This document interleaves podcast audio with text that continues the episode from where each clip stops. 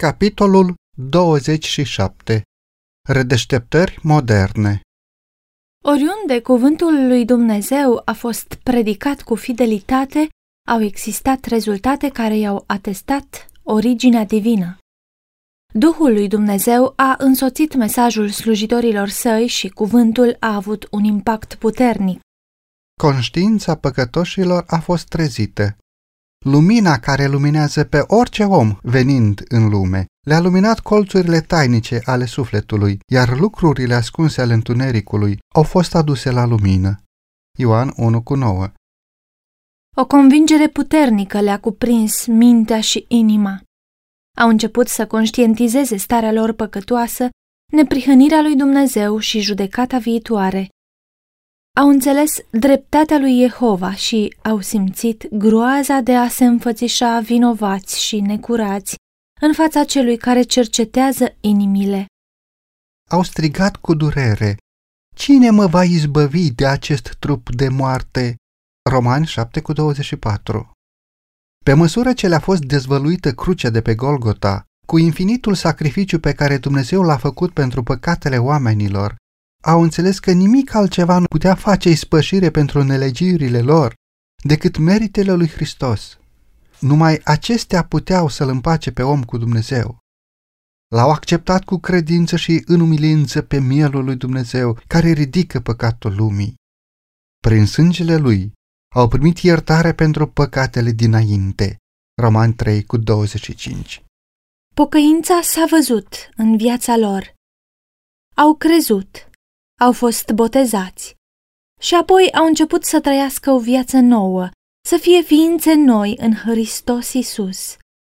Însă nu ca să mai trăiască înrobiți de poftele de mai înainte, ci prin credința în Fiul lui Dumnezeu să calce pe urmele sale, să reflecte caracterul său și să devină curați, după cum el însuși este curat.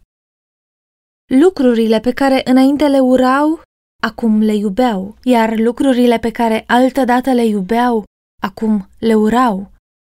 Cei mândri au devenit umili, cei înfumurați și disprețuitori au devenit serioși și supuși. Cei batjocoritori au devenit respectuoși, bețivii au devenit abstinenți și desfrânații au devenit curați. Creștinii au renunțat la stilul înșelător de viață al lumii și nu mai căutau podoaba de afară, care stă în împletitura părului, în purtarea de scule de aur sau în îmbrăcarea hainelor, ci omul ascuns al inimii, în curăția neperitoare a unui duh blând și liniștit, care este de mare preț înaintea lui Dumnezeu. 1 Petru 3 cu 3 și 4 Rădeșteptările i-au făcut pe oameni să-și analizeze în umilință pornirile inimii fiind caracterizate de apeluri solemne adresate păcătoșilor și de o compasiune plină de iubire față de cei răscumpărați prin sângele lui Hristos. Bărbați și femei se rugau insistent la Dumnezeu pentru mântuirea sufletelor.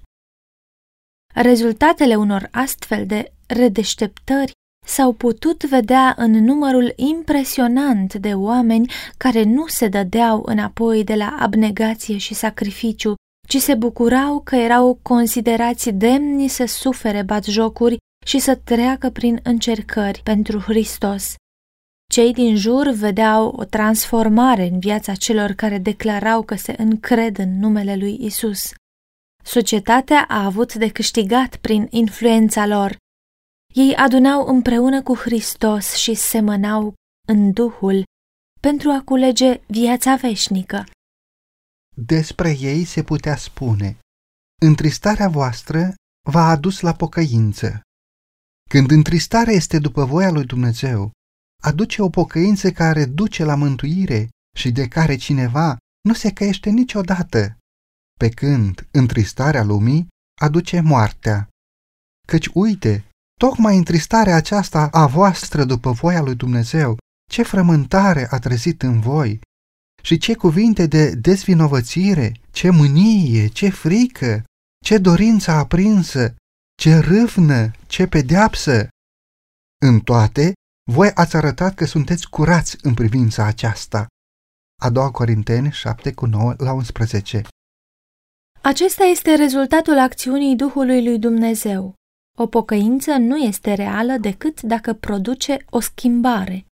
Dacă dă gajul înapoi, dacă restituie ce a furat, dacă îi mărturisește păcatele și îi iubește pe Dumnezeu și pe semenii lui, păcătosul poate fi sigur că a găsit pacea cu Dumnezeu. Acestea au fost rezultatele redeșteptărilor religioase din trecut. Judecate după urmările lor, se vedea că erau binecuvântate de Dumnezeu, în vederea mântuirii și înălțării oamenilor. Însă multe redeșteptări din timpurile moderne prezintă un contrast vizibil cu acele manifestări ale Harului Divin care au însoțit mai înainte eforturile slujbașilor lui Dumnezeu. Este adevărat că se trezește un viu interes, că mulți se declară convertiți și că numărul membrilor din biserici crește.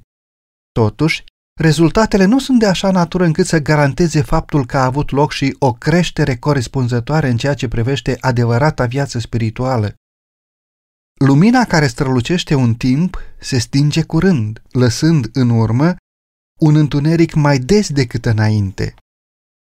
Redeșteptările populare deseori nu fac altceva decât să stârnească emoțiile, satisfăcând curiozitatea pentru ceea ce este nou și senzațional.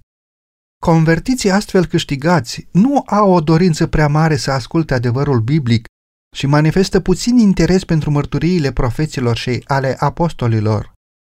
Dacă nu conține ceva cu un caracter senzațional, serviciul religios nu prezintă nicio atracție pentru ei. Un mesaj care face apel numai la rațiune nu trezește niciun răspuns. Avertizările clare ale cuvântului lui Dumnezeu, care au o legătură directă cu interesele lor veșnice, nu sunt luate în considerație. Pentru fiecare suflet cu adevărat convertit, relația cu Dumnezeu și cu lucrurile veșnice va constitui marea temă a vieții. Dar unde este spiritul consacrării față de Dumnezeu în bisericile populare de astăzi? Convertiții nu renunță la mândria și iubirea lor pentru lume. Nu sunt mai dispuși să se lepede de sine, să-și ia crucea și să-L urmeze pe blândul și umilul Isus, decât erau înainte de convertire. Religia a ajuns bătaia de joc a necredincioșilor și a scepticilor, deoarece atât de mulți care îi poartă numele nu-i cunosc principiile. Puterea Evlaviei aproape a dispărut din multe biserici. Picnicuri, scenete, bazare, case luxoase, etalare personală, toate acestea au îndepărtat gândurile oamenilor de la Dumnezeu. Proprietățile, averile, preocupările lumești absorb mintea, iar problemelor de interes veșnic abia dacă le se acordă atenție întreagăt.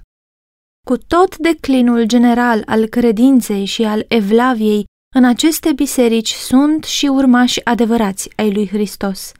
Înainte de revărsarea finală a judecăților lui Dumnezeu asupra pământului, în mijlocul poporului lui Dumnezeu se va manifesta o redeșteptare a adevăratei evlavii, cum nu s-a mai văzut din timpurile apostolice.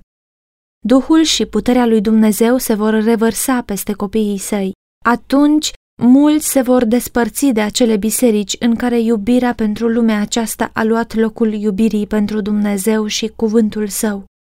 Mulți clerici și laici vor accepta cu bucurie marile adevăruri menite să pregătească un popor pentru a doua venire a Domnului.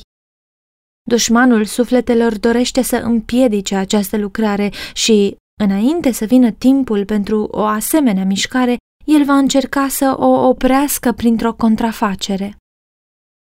În acele biserici pe care le poate aduce sub puterea lui, va face în așa fel încât să pară că s-a revărsat o binecuvântare deosebită de la Dumnezeu. Se va manifesta ceea ce va fi considerat un mare interes religios. Mulțimile vor jubila. Dumnezeu lucrează în mod minunat, când de fapt acționează un alt spirit. Sub o mască religioasă, satana va căuta să-și extindă influența asupra lumii creștine. În multe dintre redeșteptările din ultima jumătate de secol, au fost implicate într-o măsură mai mare sau mai mică aceleași forțe care își vor manifesta influența în mișcările mai ample din viitor. În toate există un entuziasm și un amestec bine proporționat de adevăr și falsitate ce induce în eroare. În ciuda acestui fapt, nimeni nu trebuie să se lase înșelat. În lumina cuvântului lui Dumnezeu, nu este greu de stabilit natura acestor mișcări. Oriunde oamenii neglijează mărturia Bibliei, întorcând spatele acelor adevăruri clare și răscolitoare pentru suflet, care cer abnegație și renunțare la lume, putem fi siguri că binecuvântarea lui Dumnezeu nu este revărsată. Și după regula pe care însuși Isus Hristos le-a dat-o, îi veți cunoaște după roadele lor, Matei 7 cu 16, este evident că aceste mișcări nu sunt lucrarea Duhului lui Dumnezeu. Dumnezeu s-a revelat oamenilor în adevărurile cuvântului său. Pentru toți cei care le acceptă, ele sunt un scut împotriva amăgirilor lui satana. Neglijarea acestor adevăruri a creat condițiile apariției relelor atât de răspândite în prezent în lumea religioasă. Natura și importanța legii lui Dumnezeu au fost în mare măsură pierdute din vedere. O concepție greșită cu privire la caracterul, perpetuitatea și obligativitatea legii divine a condus la erori în legătură cu pocăința și sfințirea și a avut ca rezultat coborârea standardului de evlavie în biserică. Aici se află secretul lipsei Duhului Sfânt și a puterii lui Dumnezeu din redeșteptările contemporane. În diferite confesiuni există oameni renumiți pentru credința lor, care recunosc și deplâng acest fapt. Profesorul Edward Park, menționând pericolele din peisajul religios contemporan, spune cu competență Una dintre sursele de pericol este faptul că, de la amvoane, nu se mai insistă asupra legii divine, în zilele de odinioară, amvonul era un ecou al glasului conștiinței. Cei mai iluștri predicatori ai noștri își împodobeau cu o mărăție uimitoare predicile, urmând exemplul Domnului și acordând importanță legii, normelor și amenințărilor ei. Ei repetau cele două mari principii și anume că legea este o transcriere a perfecțiunii divine și că omul care nu iubește legea nu iubește nici Evanghelia, deoarece atât legea cât și Evanghelia sunt o oglindă care reflectă adevăratul caracter al lui Dumnezeu. Acest pericol duce la altul, și anume acela de a subestima răul pe care îl produce păcatul, întinderea acestuia și neajunsurile lui. Gravitatea neascultării este direct proporțională cu dreptatea poruncii. Subestimarea dreptății lui Dumnezeu este asociată cu aceste pericole deja amintite. În bisericile moderne există tendința de a separa dreptatea divină de bunătatea divină, de a considera pe aceasta din urmă mai degrabă un sentiment decât un principiu. Noua gândire teologică separă ceea ce Dumnezeu a unit este legea divină bună sau rea? Evident, este bună. Atunci, dreptatea este bună, căci ea reprezintă hotărârea de a aplica legea. De la deprinderea de a subestima legea și dreptatea divină, de a subaprecia extinderea și gravitatea neascultării omenești, oamenii alunecă ușor în obiceiul de a subestima harul care ne-a oferit ispășirea pentru păcat. Astfel, Evanghelia își pierde valoarea și importanța în mintea oamenilor și curând aceștia sunt dispuși, de fapt, să respingă chiar și Biblia. Mulți predicatori susțin că Hristos, prin moartea sa, a desființat legea și, prin urmare, oamenii sunt scutiți de a se mai conforma cerințelor ei. Unii o descriu ca pe un jug apăsător și, în contrast cu robia legii, ei prezintă libertatea de care se poate bucura omul sub Evanghelie. Dar nu așa au privit profeții și apostolii sfânta lege a lui Dumnezeu. David spunea, voi umbla în loc larg, căci caut poruncele tale, Psalmi 119 cu 45.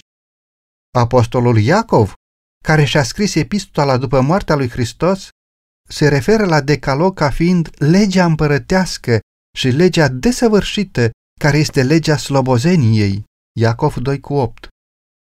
Apostolul Ioan, la o jumătate de secol după răstignire, pronunță o binecuvântare asupra celor care păzesc poruncile, ca să aibă drept la pomul vieții și să intre pe porți în cetate. Apocalipsa 22 cu 14, King James Version. Afirmația că Hristos, prin moartea sa, a desființat legea tatălui său este fără temei. Dacă ar fi fost posibil ca legea lui Dumnezeu să fie schimbată sau desființată, atunci Hristos n-ar fi trebuit să moară pentru a-l elibera pe om de pedeapsa pentru păcat. Moartea lui Hristos nu numai că nu desființează legea, ci dovedește că aceasta este imuabilă. Fiul lui Dumnezeu a venit să vestească o lege mare și minunată. El a spus, să nu credeți că am venit să stric legea sau prorocii. Câtă vreme nu va trece cerul și pământul, nu va trece o iotă sau o frântură de slovă din lege. Matei 5 cu 17 și 18. Iar despre sine el declară, vreau să fac voia ta, Dumnezeule, și legea ta este în fundul inimii mele. Psalm 40 cu 8. Legea lui Dumnezeu este prin însăși natura ei de neschimbat, reprezentând manifestarea voinței și a caracterului autorului ei. Dumnezeu este iubire și legea sa este iubire. Cele două mari principii ale ei sunt dragostea față de Dumnezeu și dragostea față de om. Dragostea, deci, este împlinirea legii. Roman 13 cu 10 Caracterul lui Dumnezeu este neprihănire și adevăr. Tot aceasta este și natura legii sale. Psalmistul spune, Legea ta este adevărul, toate poruncile tale sunt drepte. Psalm 119 cu 142 Iar apostolul Pavel declară, Legea negreșit este sfântă și porunca este sfântă, dreaptă și bună. Roman 7 cu 12 O asemenea lege fiind expresia gândirii și a voinței lui Dumnezeu, trebuie să fie imoabilă, la fel ca autorul ei. În cadrul procesului de convertire și de sfințire, Dumnezeu îi împacă pe oameni cu sine, aducându-i în acord cu principiile legii sale. La început, omul a fost creat după chipul lui Dumnezeu. El era în perfectă armonie cu natura și cu legea lui Dumnezeu, iar principiile neprihănirii erau înscrise în inima sa. Însă păcatul l-a înstrăinat de creatorul său. N-a mai reflectat chipul divin. Inima lui a intrat în conflict cu principiile legii lui Dumnezeu. Fiindcă umblarea după lucrurile firii pământești este vrăjmășie împotriva lui Dumnezeu, căci ea nu se supune legii lui Dumnezeu și nici nu poate să se supună. Romani 8 cu 7 Atât de mult a iubit Dumnezeu lumea, că a dat pe singurul lui Fiu, pentru ca omul să poată să fie împăcat cu Dumnezeu. Prin meritele lui Hristos, el poate fi readus în acord cu cel care l-a creat. Inima lui trebuie să fie renoită prin harul divin. Omul trebuie să aibă o nouă viață de sus. Această schimbare este nașterea din nou, fără de care, spunea Isus, Nimeni nu poate vedea împărăția lui Dumnezeu. Primul pas în împăcarea cu Dumnezeu este conștientizarea păcatului. Păcatul este fără de lege. Prin lege vine cunoștința de plină a păcatului. Pentru a-și vedea vinovăția, păcătosul trebuie să verifice caracterul în raport cu marele standard al neprihănirii lui Dumnezeu. Legea este o oglindă care reflectă perfecțiunea unui caracter neprihănit și îl ajută pe păcătos să-și vadă defectele de caracter. Legea îi arată omului păcatele, dar nu îi oferă nicio soluție. În timp ce îi promite viață celui care ascultă de ea, declară că moartea este pedeapsa pentru cel care o încalcă. Numai Evanghelia lui Hristos îl poate elibera pe om de condamnare și de pervertirea adusă de păcat. El trebuie să dea dovadă de pocăință în fața lui Dumnezeu, a cărui lege a călcat-o, și de credință în Hristos, jertfa de ispășire. Astfel, obține iertarea păcatelor dinainte și devine părtaș la natura divină și copil al lui Dumnezeu, primind Duhul înfierii, prin care strigă Ava, adică Tată. Romani 8 cu 15 Este păcătosul iertat, liber acum să calce legea lui Dumnezeu? Pavel spune, deci prin credință desființăm noi legea? Nici de cum. Din potrivă, noi întărim legea. Noi care am murit față de păcat, cum să mai trăim în păcat? Și Ioan declară, căci dragostea de Dumnezeu stă în păzirea poruncilor lui și poruncile lui nu sunt grele. Roman 3 cu 31, 1 Ioan 5 cu 3.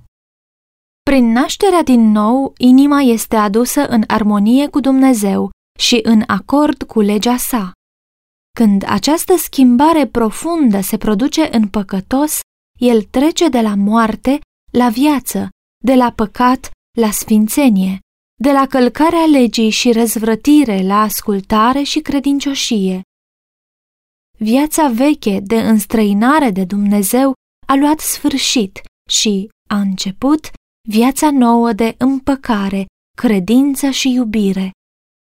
Atunci, porunca legii va fi împlinită în noi, care nu trăim după îndemnurile firii pământești, ci după îndemnurile Duhului, Romani 8 cu 4, iar limbajul sufletului va fi Cât de mult iubesc legea ta, toată ziua mă gândesc la ea, Psalm 119 cu 97. Legea lui Dumnezeu este desăvârșită și înviorează sufletul. Psalm 19 cu 7. Fără lege, oamenii nu au o concepție corectă despre puritatea și sfințenia lui Dumnezeu sau despre vinovăția și nelegiuirea lor. Ei nu-și conștientizează cu adevărat păcatul și nevoia de pocăință. Au încălcat legea lui Dumnezeu, însă pentru că nu-și înțeleg starea disperată în care se află, nu-și dau seama că au nevoie de sângele ispășitor al lui Hristos. Speranța mântuirii este acceptată fără o schimbare radicală a inimii sau o reformare a vieții. Astfel de convertiri superficiale abundă și mulțimi de oameni care niciodată nu s-au unit cu Hristos se alătură bisericii. În mișcările religioase contemporane, un loc important îl au teoriile eronate despre sfințire, care derivă tot din neglijarea sau respingerea legii divine.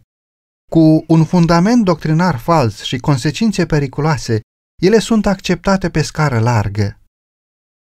Aceasta arată cât de important este ca oamenii să aibă o înțelegere clară asupra învățăturilor scripturii cu privire la acest subiect.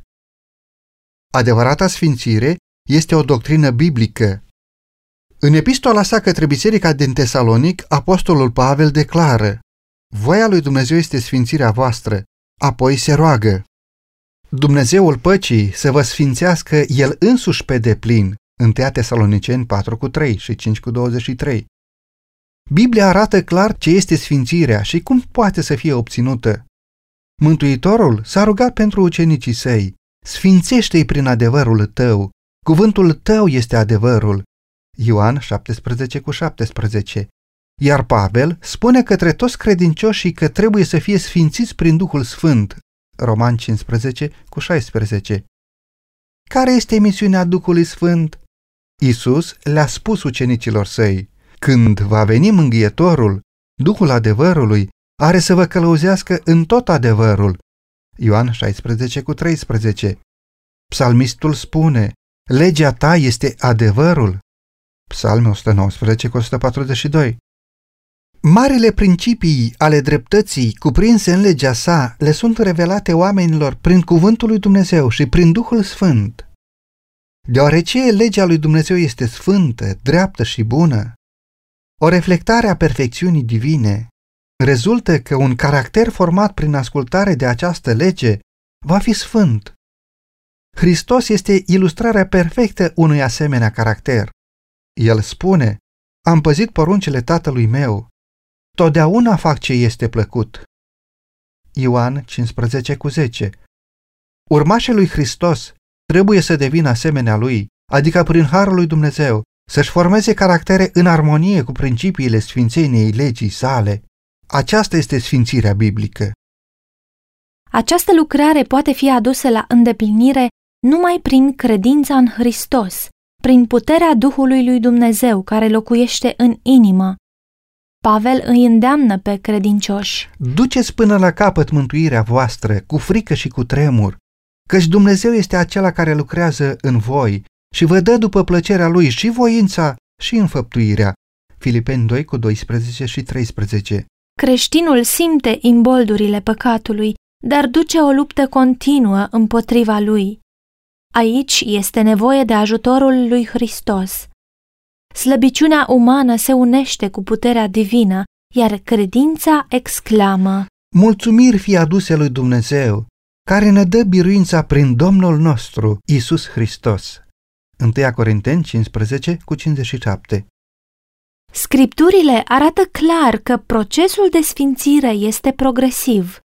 Când în pocăință păcătosul găsește pacea cu Dumnezeu prin sângele ispășirii, viața creștină abia începe.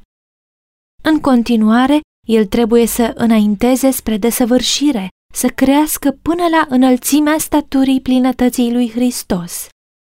Apostolul Pavel spune, fac un singur lucru, uitând ce este în urma mea și aruncându-mă spre ce este înainte, alerg spre țintă pentru premiul chemării cerește a lui Dumnezeu în Hristos Isus. Filipeni 3 cu 13 și 14 Petru ne prezintă treptele prin care se poate ajunge la sfințirea biblică. De aceea, dați-vă și voi toate silințele ca să uniți cu credința voastră fapta, cu fapta cunoștința, cu cunoștința înfrânarea, cu înfrânarea răbdarea, cu răbdarea evlavia, cu evlavia dragostea de frați, cu dragostea de frați iubirea de oameni. Căci dacă faceți lucrul acesta, nu veți aluneca niciodată. A doua Petru 1 cu 5 la 7 și 10 Cei care trec prin procesul de sfințire biblică vor manifesta o atitudine de umilință. Ei au văzut, ca și Moise, maestuozitatea înfricoșătoare a sfințeniei și își dau seama de propria nevrednicie în contrast cu puritatea și desăvârșirea celui infinit. Profetul Daniel a fost un exemplu de adevărată sfințire. În lunga lui viață i-a slujit cu noblețe Domnului său. Pentru Dumnezeu, el a fost un om prea iubit și scump.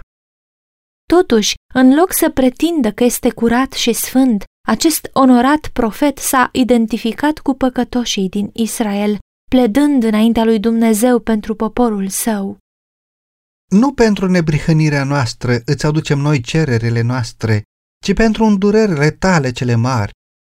Noi am păcătuit, am săvârșit nelegiuire, apoi declară, mă rugam, îmi mărturiseam păcatul meu și păcatul poporului meu. Daniel 9 cu 18 și 20 Când Fiul lui Dumnezeu i s-a arătat mai târziu ca să-i dea un răspuns, Daniel a spus, Puterile m-au lăsat, culoarea mi s-a schimbat, fața mi s-a sluțit și am pierdut orice vlagă. Daniel 10 cu 8 Când a auzit glasul Domnului din mijlocul furtunii, Iov a exclamat, Mie scârbă de mine și mă pocăiesc în țărână și cenușă. Iov 42 cu 6 Când a văzut slava Domnului și i-a auzit pe heruvimii strigând, Sfânt, sfânt, sfânt este Domnul oștirilor, Isaia a strigat, Vai de mine, sunt pierdut! Isaia 6 cu 3 și 5 După ce a fost răpit în al treilea cer și a auzit lucruri pe care nu este permis unui om să le rostească, Pavel vorbește despre sine ca fiind cel mai neînsemnat dintre toți sfinții. A doua Corinteni 12 cu 2 la 4, Efeseni 3 cu 8. iar Ioan, ucenicul iubit, care se rezema pe pieptul lui Isus, a căzut ca mort la picioarele sale când i-a văzut slava. Apocalipsa 1 cu 17 Cei care umblă în umbra crucii de pe calvar nu pot fi caracterizați de înălțare de sine și nici nu pot avea pretenția înfumurată că sunt liberi de păcat. Ei își dau seama că păcatul lor a provocat agonia care a zdrobit inima Fiului lui Dumnezeu și acest gând îi face să fie umili. Cei care trăiesc aproape de Isus își dau seama cel mai bine de slăbiciunea morală și păcătoșenia omenirii și de faptul că singura lor speranță este în meritele unui mântuitor răstignit și înviat. Sfințirea promovată în prezent în lumea religioasă este caracterizată de un spirit de înălțare de sine și desconsiderare a legii lui Dumnezeu, ceea ce arată că este străină de religia Bibliei. Susținătorii ei afirmă că ea se produce instantaneu, sfințenia desăvârșită obținându-se numai prin credință. Crede numai, spun ei, și binecuvântarea îți aparține. Ei consideră că nu mai este necesar niciun alt efort din partea celui care o primește. În același timp, ei neagă autoritatea legii lui Dumnezeu, susținând că sunt scutiți de obligația de a păzi poruncile. Dar este posibil ca oamenii să fie sfinți, în armonie cu voia și caracterul lui Dumnezeu, fără să fie în armonie cu principiile care sunt expresia naturii și a voinței sale și care ne arată ce-i place.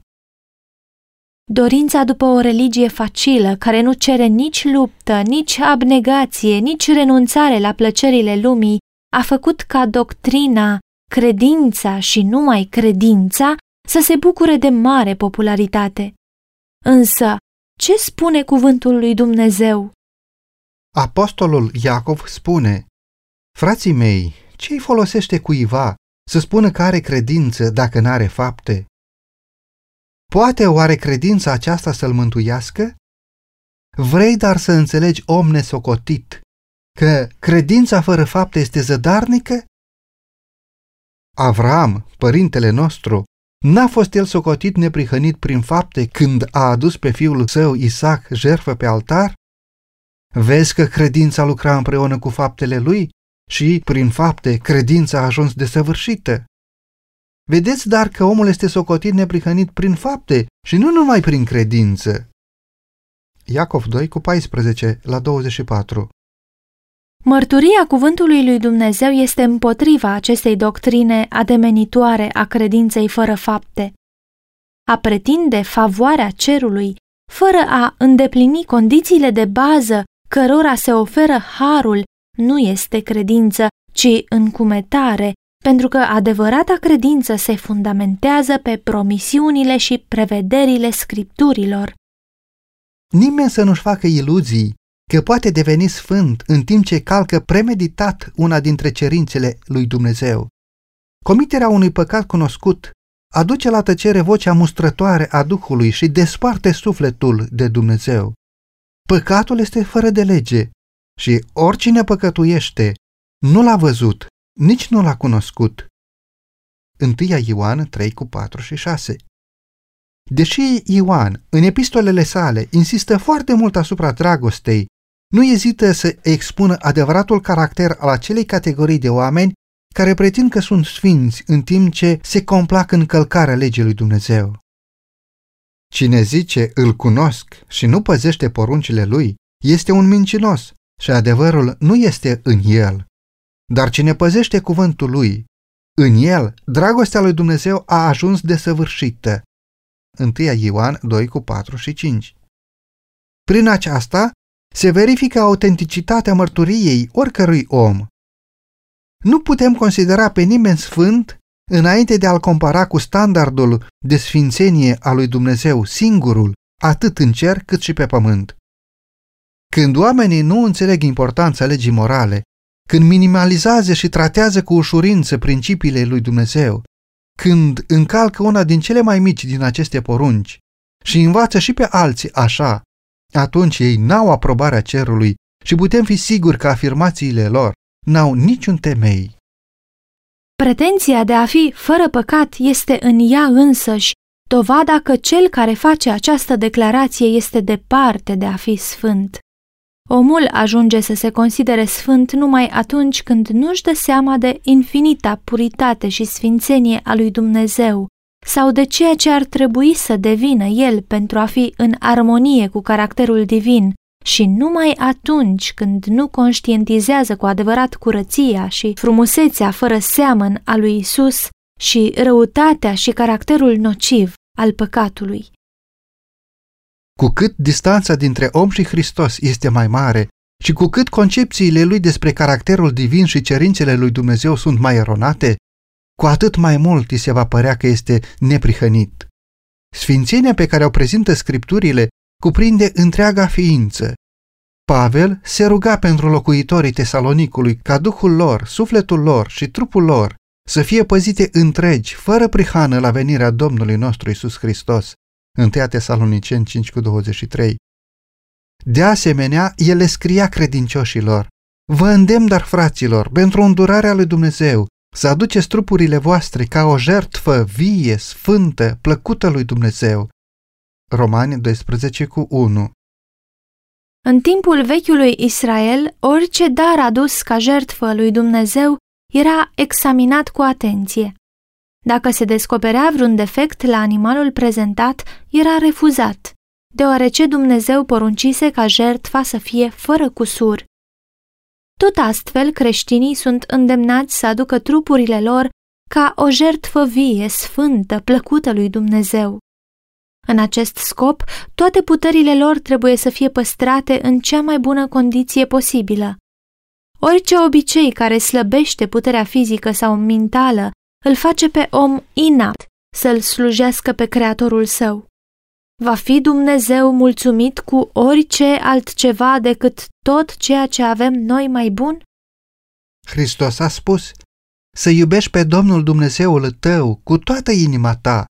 Matei 22 cu 37 Cei care îl iubesc pe Dumnezeu din toată inima vor dori să-și pună cât mai bine viața în slujba Lui și vor căuta continuu să aducă toate puterile ființei lor în armonie cu legile care îi ajută să îndeplinească voia sa. Ei nu-și vor slăbi, nici nu-și vor pângări trupul, jerfa pe care o aduc tatălui lor ceresc, permițând poftelor sau patemilor să-i domine. Petru spune, să vă feriți de poftele firii pământești care se războiesc cu sufletul. 1 Petru 2,11 Satisfacerea oricărei plăceri păcătoase tinde să amorțească și să paralizeze facultățile mentale și spirituale, iar cuvântul sau Duhul lui Dumnezeu nu mai poate avea decât o slabă influență asupra inimii. Pavel le scria locuitorilor din Corint să ne curățim de orice întinăciune a cărnii și a Duhului și să ne ducem sfințenia până la capăt în frică de Domnul. A doua Corinteni 7 cu 1 Printre roadele Duhului, dragostea, bucuria, pacea, îndelungă răbdare, bunătatea, facere de bine, credincioșia, blândețea. Pavel enumeră și înfrânarea poftelor. Galaten 5 cu 22 și 23 În ciuda acestor declarații inspirate, cât de mulți dintre cei care se declară creștini nu își slăbesc puterile în goana după câștig sau prin pasiunea cu care se supun capriciilor modei.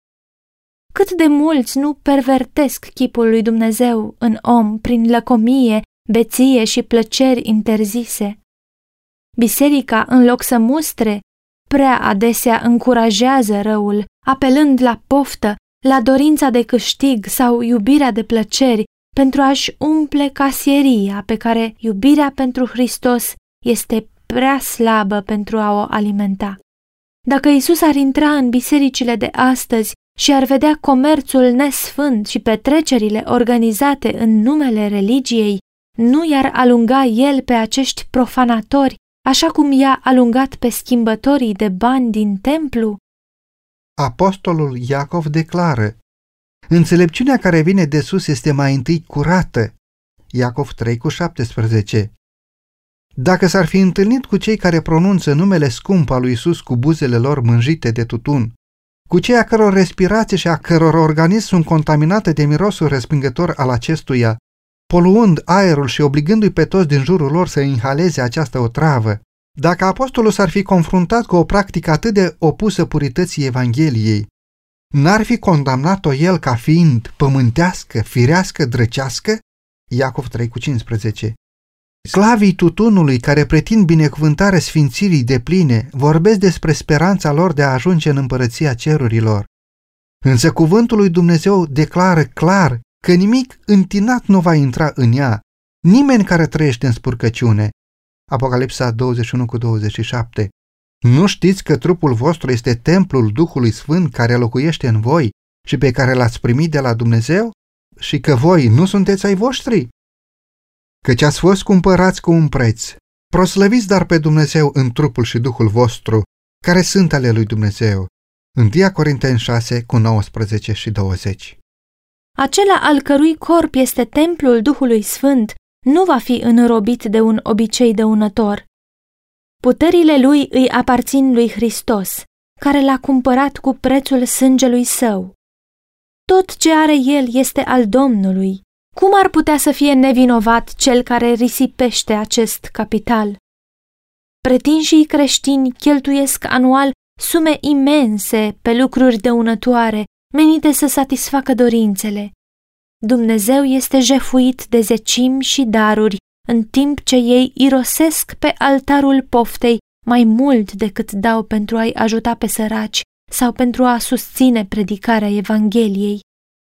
Dacă toți cei care se declară urmași ai lui Hristos ar fi într-adevăr sfințiți, atunci mijloacele lor materiale, în loc să fie cheltuite pe lucruri inutile și dăunătoare, ar fi aduse în tezaurul Domnului. Creștinii ar fi exemple de cumpătare și abnegație. Atunci ei ar fi lumina lumii. Lumea s-a dedat îngăduinței de sine. Pofta firii pământești, pofta ochilor și lăudăroșia vieții stăpânesc mulțimile. 1 Ioan 2,16 Însă urmașii lui Hristos au o chemare mai sfântă. Ieșiți din mijlocul lor și depărtați-vă de ei, zice Domnul. Nu vă atingeți de ce este necurat. În lumina cuvântului lui Dumnezeu suntem îndreptățiți să declarăm că sfințirea nu este veritabilă dacă nu are ca rezultat o renunțare totală la scopurile păcătoase și la plăcerile lumii. Pentru cei care îndeplinesc condiția, ieșiți din mijlocul lor și depărtați-vă de ei, nu vă atingeți de ce este necurat, Promisiunea lui Dumnezeu este, vă voi primi, eu vă voi fi tată și voi îmi veți fi fii și fiice, zice Domnul cel atotputernic. A doua Corinteni 6 cu 17 și 18 Este privilegiul și datoria fiecărui creștin să aibă o experiență bogată și abundentă în ceea ce privește lucrările lui Dumnezeu. Iisus a zis, eu sunt lumina lumii. Și cine mă urmează pe mine nu va umbla în întuneric, ci va avea lumina vieții. Ioan 8 cu 12. Dar cărarea celor neprihăniți este ca lumina strălucitoare, a cărei strălucire merge mereu crescând până la miezul zilei. Proverbele 4 cu 18. Fiecare pas al credinței și al ascultării aduce sufletul într-o legătură mai strânsă cu lumina lumii, în care nu este întuneric. 1 Ioan 1 cu 5 Razele puternice ale soarelui neprihănirii strălucesc peste slujitorii lui Dumnezeu, iar ei reflectă razele sale. După cum planetele ne spun că există o lumină mai mare pe cer, din a cărei slavă își primesc ele strălucirea, tot așa creștinii trebuie să arate că există un Dumnezeu pe tronul Universului al cărui caracter este demn să fie lăudat și imitat. Darurile Duhului Sfânt, curăția și sfințenia caracterului său se vor manifesta în martorii săi. În epistola către Coloseni, Pavel menționează binecuvântările bogate care le sunt oferite copiilor lui Dumnezeu. El spune, nu încetăm să ne rugăm pentru voi și să cerem să vă umpleți de cunoștința voii lui, în orice fel de înțelepciune și pricepere duhovnicească, pentru că astfel să vă purtați într-un chip vrednic de Domnul, ca să-i fiți plăcuți în orice lucru, aducând roade în tot felul de fapte bune și crescând în cunoștința lui Dumnezeu, întăriți cu toată puterea, potrivit cu tăria slavei lui, pentru orice răbdare și îndelungă răbdare, cu bucurie. Coloseni 1, cu 9 la 11 Apoi, el scrie despre dorința sa ca frații din Efes să ajungă să înțeleagă măreția privilegiului de a fi creștin. El le descrie în limbajul cel mai amplu puterea minunată și cunoștințele pe care le-ar putea avea ca fii și fiice ale celui prea înalt. Era privilegiul lor să fie întăriți în putere prin Duhul lui, în omul dinăuntru, pentru ca, având rădăcina și temelia puse în dragoste, să puteți pricepe împreună cu toți sfinții care este lărgimea, lungimea, adâncimea și înălțimea și să cunoașteți dragostea lui Hristos, care întrece orice cunoștință. Rugăciunea apostolului atinge apogeul când se roagă să ajungă plini de toată plinătatea lui Dumnezeu. Aici sunt descoperite realizările înalte pe care le putem atinge prin credința în promisiunile Tatălui nostru Ceresc când împlinim cerințele sale. Prin meritele lui Hristos, noi avem acces la tronul puterii infinite. El care n-a cruțat nici chiar pe Fiul Său, ci l-a dat pentru noi toți, cum nu ne va da fără plată împreună cu El toate lucrurile? Romani 8 cu 32 Tatăl i-a dat Fiului Său Duhul fără măsură. Noi de asemenea ne putem împărtăși de plinătatea Lui. Iisus spune, Deci dacă voi care sunteți răi știți să dați daruri bune copiilor voștri, cu cât mai mult Tatăl vostru cel din ceruri va da Duhul Sfânt celor ce îl cer. Luca 11 cu 13 Dacă veți cere ceva în numele meu, voi face. Cereți și veți căpăta, pentru ca bucuria voastră să fie deplină. Ioan 14 cu 14 Deși viața creștinului trebuie să fie caracterizată de umilință, ea nu trebuie să fie marcată de tristețe și de subestimare a valorii proprii. Orice om are privilegiul de a trăi în așa fel încât Dumnezeu să-l aprecieze și să-l binecuvinteze. Tatăl nostru ceresc nu dorește să fim niciodată sub condamnare și întuneric. A merge cu capul plecat și cu inima preocupată de propria stare nu este o dovadă de adevărată smerenie. Putem să venim la Isus pentru a fi curățați, apoi să stăm înaintea legii, fără rușine și regrete. Acum, dar, nu este nicio osândire pentru cei ce sunt în Hristos Isus, care nu trăiesc după îndemnurile firii pământești, ci după îndemnurile Duhului. Romani 8 cu 1 Prin Isus, fiii căzuți ai lui Adam devin fii ai lui Dumnezeu căci cel ce sfințește și cei ce sunt sfințiți sunt dintr-unul. De aceea lui nu este rușine să-i numească frați. Viața creștinului trebuie să fie o viață de credință, de victorie și de bucurie în Dumnezeu. Pentru că oricine este născut din Dumnezeu biruiește lumea și ceea ce câștigă biruința asupra lumii este credința noastră. 1 Ioan 5 cu 4 Bine s-a exprimat Neemia, slujitorul Domnului. Bucuria Domnului va fi tăria voastră. Neemia 8 cu 10.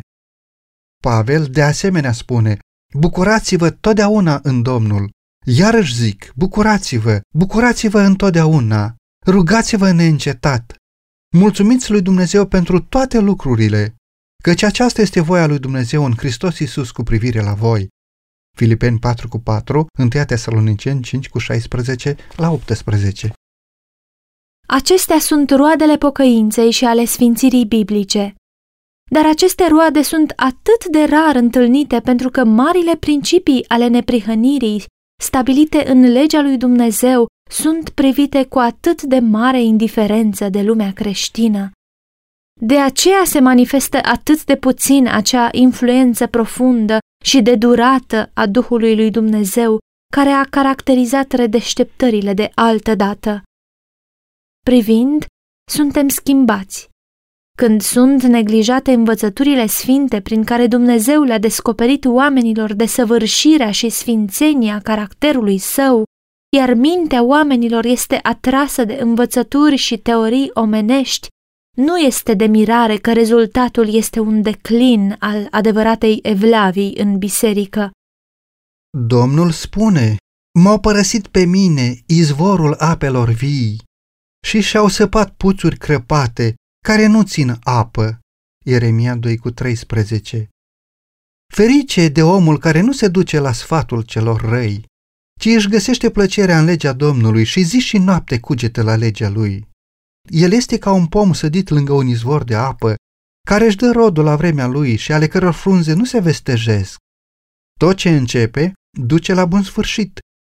Psalmi 1 cu 1 la 3 Numai când legea lui Dumnezeu va fi repusă în poziția ei de drept, se va produce o redeșteptare a credinței și a evlaviei de la început în mijlocul celor care se declară copiii săi. Așa vorbește Domnul, stați în drumuri, uitați-vă și întrebați care sunt cărările cele vechi. Care este calea cea bună? Umblați pe ea și veți găsi o dihnă pentru sufletele voastre.